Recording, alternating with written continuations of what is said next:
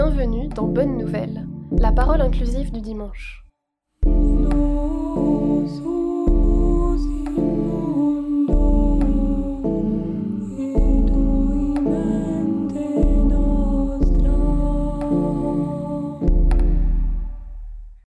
Chers toutes et tous, l'évangile d'aujourd'hui nous invite à célébrer le baptême de Jésus.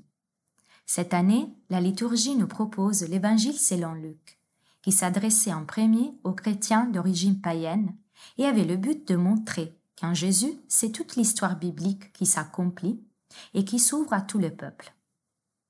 Dimanche passé, nous avons rappelé la visite des mages à l'enfant Jésus et la fuite de la famille en Égypte pour s'échapper au roi Hérode. La parole de l'évangile d'aujourd'hui se réfère à 30 ans plus tard. Le baptême de Jésus est l'événement qui a été choisi par l'évangéliste comme celui qui en quelque sorte inaugure le début de la vie publique de Jésus. Ce n'est pas un hasard. En effet, Jean-Baptiste baptisait les gens dans les eaux du fleuve Jourdain, et la signification de ce rite était de se purifier, de se convertir, et surtout, grâce à l'aide de Dieu, de commencer une nouvelle vie en faisant partie d'une communauté. L'eau est à la fois symbole de purification, car l'eau lave et nettoie, et à la fois l'eau est aussi symbole de naissance et source de vie. En effet, on vient de l'eau, et quand nous naissons, nous sortons de l'eau. Alors Dieu, à travers le baptême, veut nous libérer de tout ce qui nous empêche de nous mettre en chemin vers lui, et surtout nous invite à renaître et à être vivantes et vivants. En quelque sorte, aussi pour Jésus, son baptême signifie démarrer une nouvelle vie. Il passe d'une vie familiale retirée, presque cachée, à une vie publique, faite de trois ans de prédication auprès de foules. Maintenant, prenons le temps de reparcourir le mot de l'évangéliste et nous laisser interpeller par ce que le texte veut dire à nous et à l'histoire de notre foi aujourd'hui. Le passage de l'Évangile s'ouvre avec l'image du peuple juif qui attend la venue du Messie et qui croit que Jean-Baptiste est le Christ. Personnes lui font confiance et se font baptiser. Jean-Baptiste leur clarifie tout de suite qu'il n'est pas lui le Christ et que celui qui devra encore arriver les baptisera en Esprit Saint et en feu, c'est-à-dire en inspiration divine et en feu purificateur. Et donc nous pourrions prendre un premier temps d'arrêt et nous poser les questions suivantes. Qu'est-ce que nous attendons? Qui nous attendons? Et à qui nous faisons confiance Ensuite, Jésus apparaît dans le passage de l'Évangile et demande à Jean le baptême. Dans d'autres évangiles, par exemple, celui selon Matthieu, Jean s'oppose au début de baptiser Jésus car il ne se sent pas digne et il aimerait qu'il soit Jésus à le baptiser.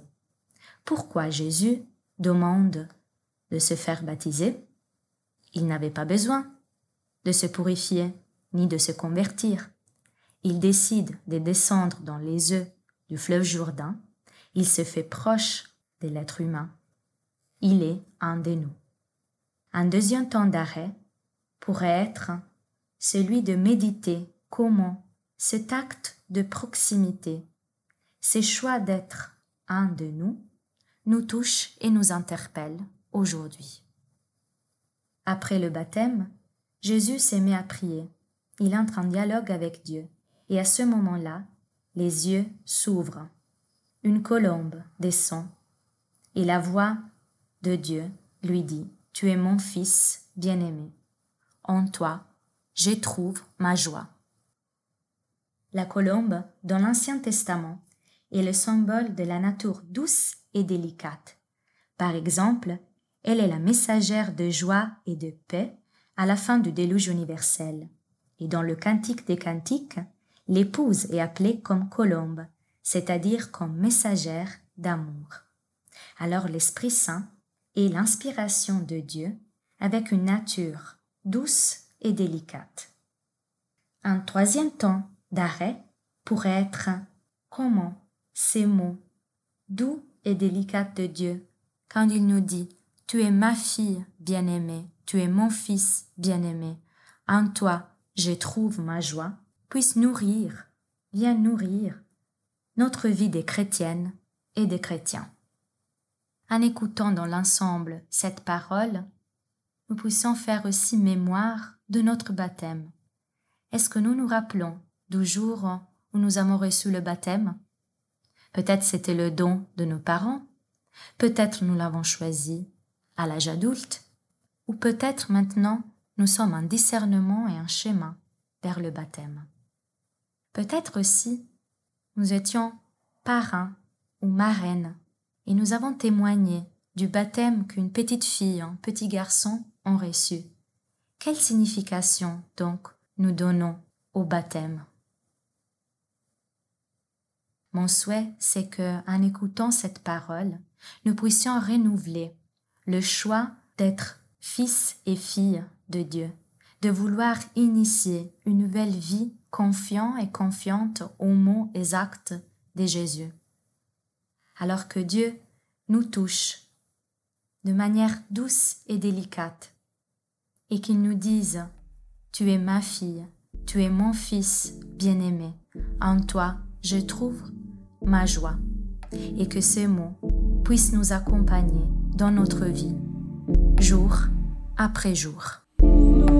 Oh,